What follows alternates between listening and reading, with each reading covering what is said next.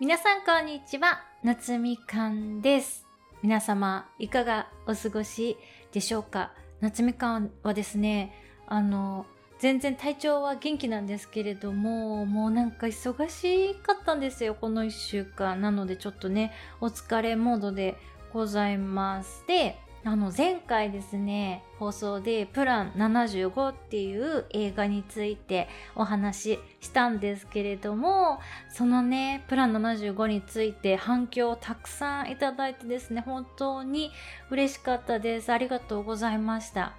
あの皆さんがねこの私の感想とかを聞いて見に行きたいと思ったとか見に行かないといけないなと思ったとかねそういう風に言っていただけるのねすごく改めて嬉しいなっていうのをね感じたんですよね。で私あのゆうまさんとの映画評論ライブも毎月やってますしたまに本とかもねこちらでご紹介とかするんですけれども皆さんがね読みたいなと思ったとか見たいなって思ったとか言っていただくのももちろんすごく嬉しいんですけど皆さんがそれを実際見たり読んだりしてどう思ったかっていうのがね聞けるとすごく嬉しいです。その作品を通して皆さんが思ったこととか感じたことって正解とか不正解っていうのはないんですよね。もうその思いというか感じたことが起きた時点でそれって全部正解なんですよ。で私はそういうのがすごくあの皆さんと共有するのが喜びなんですよね。だから私がここで言ったことが正しいとか正しくないとかもどうでもいいんですよ。私が大事にしたいのはあみんなはそう思うんだみたいな。私はこう思ったけどそういう風に感じる人もいるんだなとかそれをこう知るのがね喜びなんですよ。なのでぜひねこのプラン75っていう映画も見て皆さんがね感じたこととか考えたこととかねあればぜひまた夏みかんに教えていただけると嬉しいと思っております。でですねあの先週はあのなんでこう忙しかったかっていうと前にもねちょっと言ったと思うんですけどあの大学のレポートの締め切りがですね木曜日だったんですよ。で私はあの筆が遅いんですよね なのであの木曜日の朝の時点で一文字も書けてないレポートっていうのがあってでもまあ試験を受けるためには書かなきゃいけないですのでね。まあどうにかして1日で仕上げようと。でその課題書籍というか教科書とかはま何回か読んではいたのでまあこういうことを書こうかなっていうのは考えてはいたんですけどまあねあの文字にするのと考えてるのとってまた別作業じゃないですか。だからねもうすごく振り絞ってねなんとか4000字書き上げて夜提出いたしました。であの前回の放送でね私夏っぽいことなんかしたいなっていう風に言ったんですけどあの木曜日まではもうずっとその大学のレポートやってで金曜日とかねなんかしたいなと思ったらまあ雨ですよ。まあ、全国的にねこの辺り台風が来ていてお天気が悪いところが多かったと思うんですけど、まあ、せっかくねあのレポート終わって心軽やかになった瞬間だったんですけどまあ天気が悪かったのであの家でね粛々と家事をやっておりました。なので今週は今週こそはあの何かしらね夏の思い出を 作っていきたいなと思っております。で次のね科目試験がですね、まあ、4教科あるんですけどで今回そのレポートね書いた内容があの、まあ、社会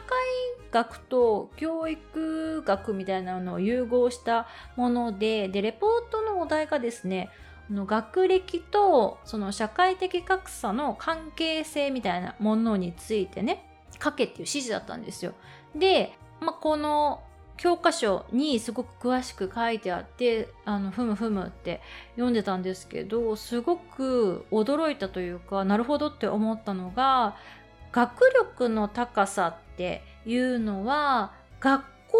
の環境例えば先生の質とかどんだけこう設備が整ってるとかカリキュラムがすごいいいとか悪いとかではなくって家庭環境とかその親御さんたちの社会的ステータスがその子供の学力に深く関わっているっていうところがですねちょっと驚きとともにびっくりとともにあのななるほどって思った瞬間だったんですよね。で、まあ、教科書曰くですね、学校っていうのは、中流階級以上の子供と親和性がある言語コードを使うらしいんですよ。なので、こうコミュニケーションとかね、その先生と子供たちとのコミュニケーションとか、まあ、授業の内容というか、その使われる言語っていうものが、中流階級以上の子供たちに分かりやすい言葉になっているので、その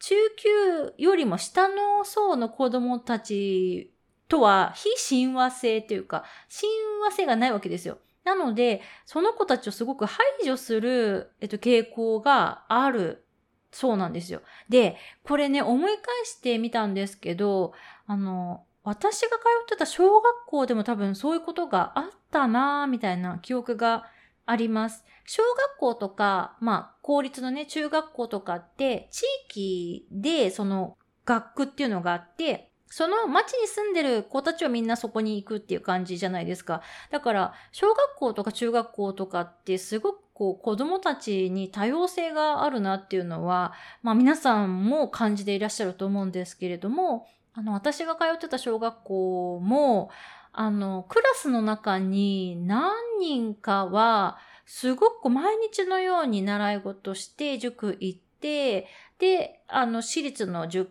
学を受験して進学していくっていう子がいたんですよね。クラスに多分2、3人ぐらいはいたんじゃないかなと思います。で、その子たちって、あの、まあ、すごい金持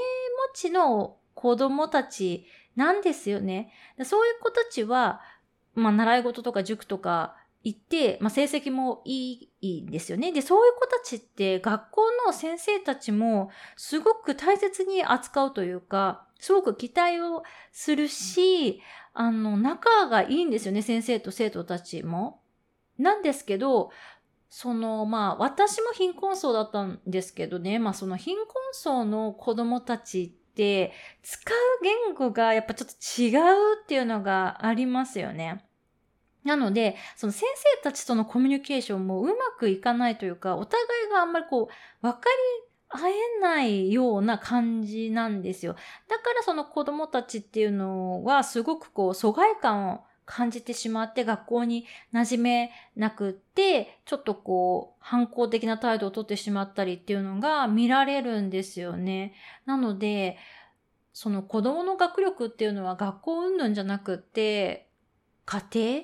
である程度その決まってしまうっていうのは、まあ、残酷ではあるんですけれども、でも裏を返せば、学校をすごくこう気合い入れて選ぶ必要っていうのはあんまり、まあその風土っていうかね、学校のその雰囲気とかのマッチっていうのはまた別の話にはなってくると思うんですけど、学校に全てその教育っていうものの責任を取らせるっていうのはやっぱり違うんだなっていうのが今回こう学びでしたね。家庭環境の方がよっぽどその子供たちの学力っていうのに影響するっていうのは、そのだから私たち大人というか、その子供の養育をしてる側に重く責任がのしかかってるっていうことだと思うので、だから親になるっていうのはすごく大変なことなんだなっていうのもね、思いました。私はまあ貧しい家に育ちましたけれども、幸いですね、親両方とも読書家というか本が好きだったので、本は割と家にたくさんあったんですよね。で、本は、まあ欲しいと言えば買い与えてくれるっていう状況だったので、まあ貧しいながらに、その教育というか文化的なものっていうのはたくさん触れさせてもらったなっていうのがあるので、私は幸いそういうところがラッキーだったんだなっていうふうにね、今振り返ると思います。で、あの、全然話変わるんですけどまあ、いつものことなんですけれども、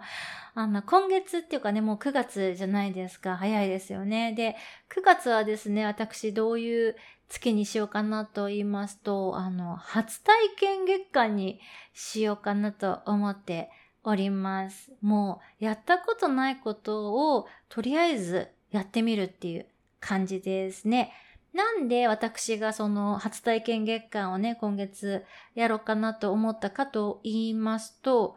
まあ理由は一つです。コンフォートゾーンをですね、広げるっていうことをやらないといよいよいけなくなってきました。前からね、言ってるんですけど、私今年に入ってから、毎日毎日何をやってもつまんないなーっていう風に感じてたんですよね。もう刺激もないし、なんか楽しくもないみたいな。もう最悪じゃないですか。もう毎日毎日つまんないみたいな閉塞感をすごく感じていて、で、これがなんでかっていうのをその私のコーチに相談したところですね、あの、コンフォート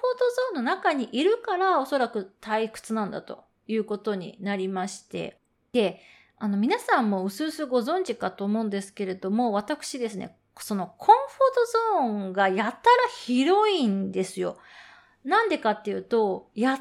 てきたことが膨大すぎるというか、いろいろなことにもうめちゃくちゃ手を出してきちゃってるので、こう、新しいこととか、やったことがないことっていうのがもうほぼほぼないんですよね。なので、コンフォートゾーンが広いっていうことイコール刺激がないイコールつまんないっていう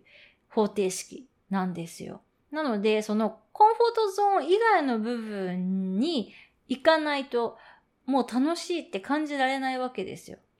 でも、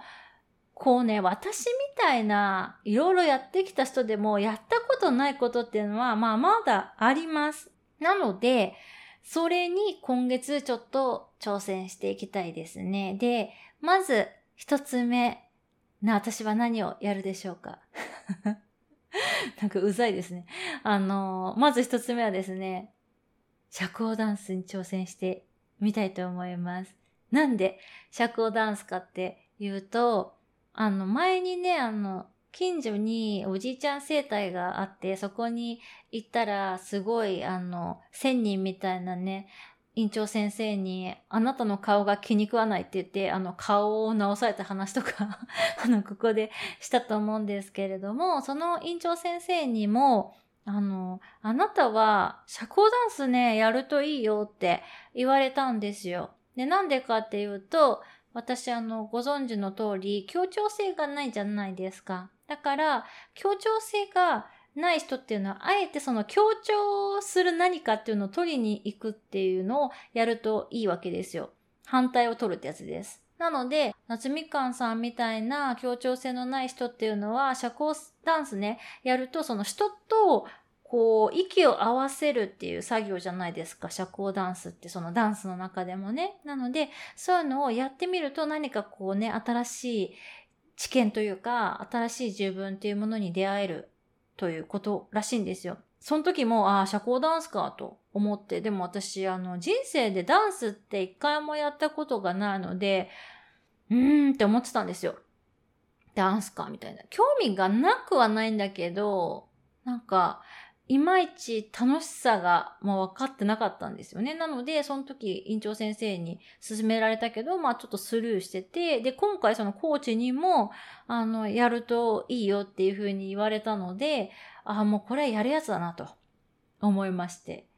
なので、早速なんですけれども、あの、予約をね、入れましたので、これ、どんなだったかね、また次回かな、お話できるかなと思っております。で、他にもコンフォートゾーンを広げるためのね、施策というか、いろいろ企んでいることはあるんですよ。例えば、まあ、ファッションで言うと、私が、こう、いや、それは、ざわつくみたいな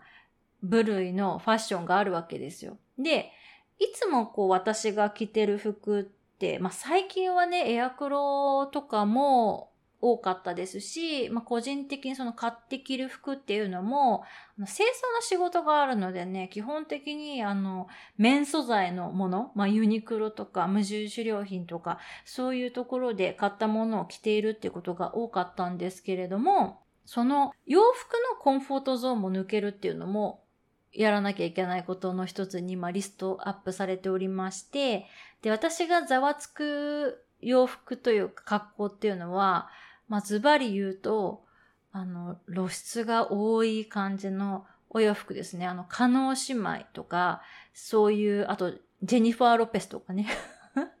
そういう感じのお洋服がですね、私、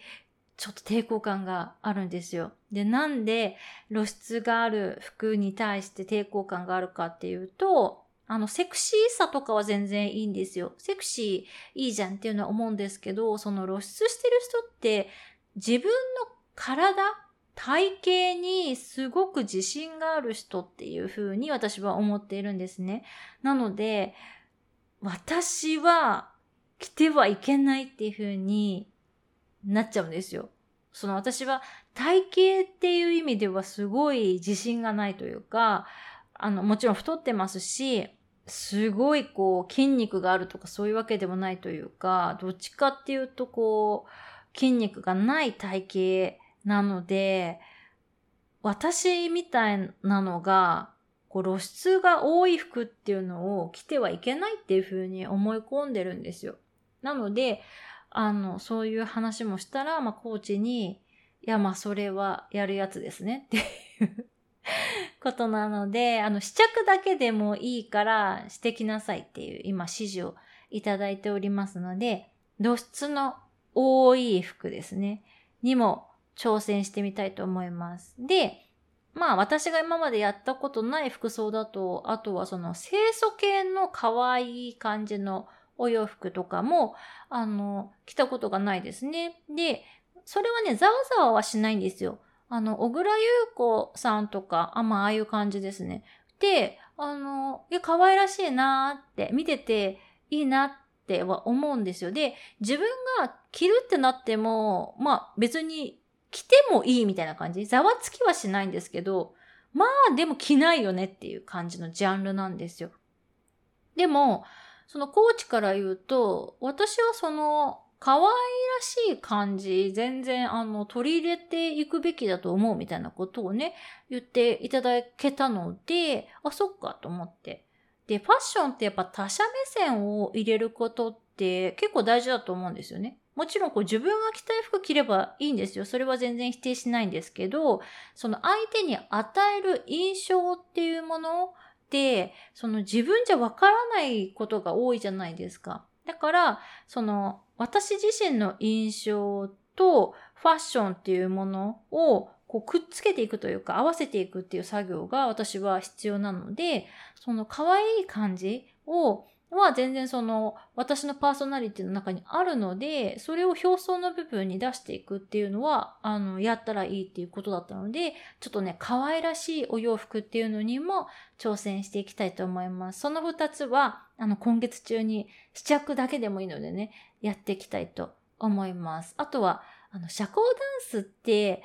まあ、やるとなると衣装って結構その、ボディコンシャスなものだったり、露出が多かったりするじゃないですか。だから、まあ、社交ダンスをやっていくと、結局そのセクシー系というか露出が多いお洋服っていうものに、まあ衣装ですね、に手を出していかざるを得ないというか、あとは、あの、ハイヒールを履くとか、あの、そういうこともや、やった方がいいっていう指示が今出てますので、ハイヒールね、持ってないんですよ。でも社交ダンスとかって、多分ハイヒール的なもの履いたりするんですよね。なので、あの、ほんとミッチーの世界にね、を体験してみて、で、やっぱ体験してみないと好きとか嫌いとかわかんないじゃないですか。結構ね、あの、私以外にも皆さんもやりがちだと思うんですけど、これ、なんか、やらなくてもわかるみたいな。やらないでも、多分好きじゃないとかね。多分私に向いてないとかってジャッジしがちなんですよ。これはね、私もやりがちなのですごいわかるんですけど、でも、やってみないことにはやっぱわかんないんですよね。なので、私もここはね、腹をくくって、新しいことに今月はどんどん挑戦して、で、まあ私が実際どう感じるのかっていうところを注意深く見ていきたいなと思います。これもね、また次回の収録でもいろいろとご報告できるんじゃないかなと思っております。で、あの、今週はですね、やたら楽しいイベントが盛りだくさんな週になっておりまして、すごく楽しみなんですよ。あの、江ノ島神社とか、ゼニアライ弁店に行くイベントがあったりとか、あとその翌日にはですね、お茶会を開催するというか、か私が主催ではないんですけど、あの、友人が開催するお茶会に行ってまいります。そこでもね、ちょっと普段絶対に私のこの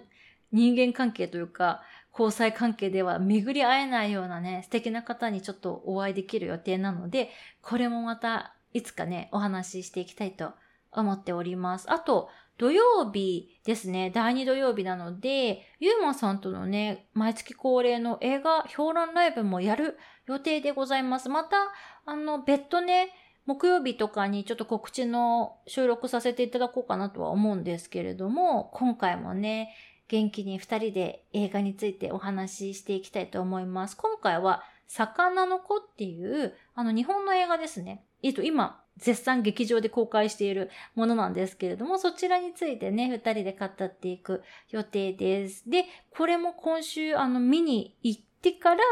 と、土曜日またライブでね、お話しする予定です。やっぱりね、映画ね、劇場で見るの楽しいですよね。前に、トップガンマーベリックの時にもお話ししたんですけど、やっぱここ最近、ですね、ここ、夏、春ぐらいから、その劇場で映画を見るっていう文化がね、やっと戻ってきたなっていう実感があるので、これからもね、意識的にというか、進んで映画館見に行きたいなと思っております。皆様は気になる英語とかね、何かありますかね？またおすすめとかあればぜひ、夏みかんに教えていただけると嬉しいです。こんな感じで、9月はね、ほんと、やることが盛りだくさんなんですよ。なのでやっとね、夏みかの夏が来ましたね。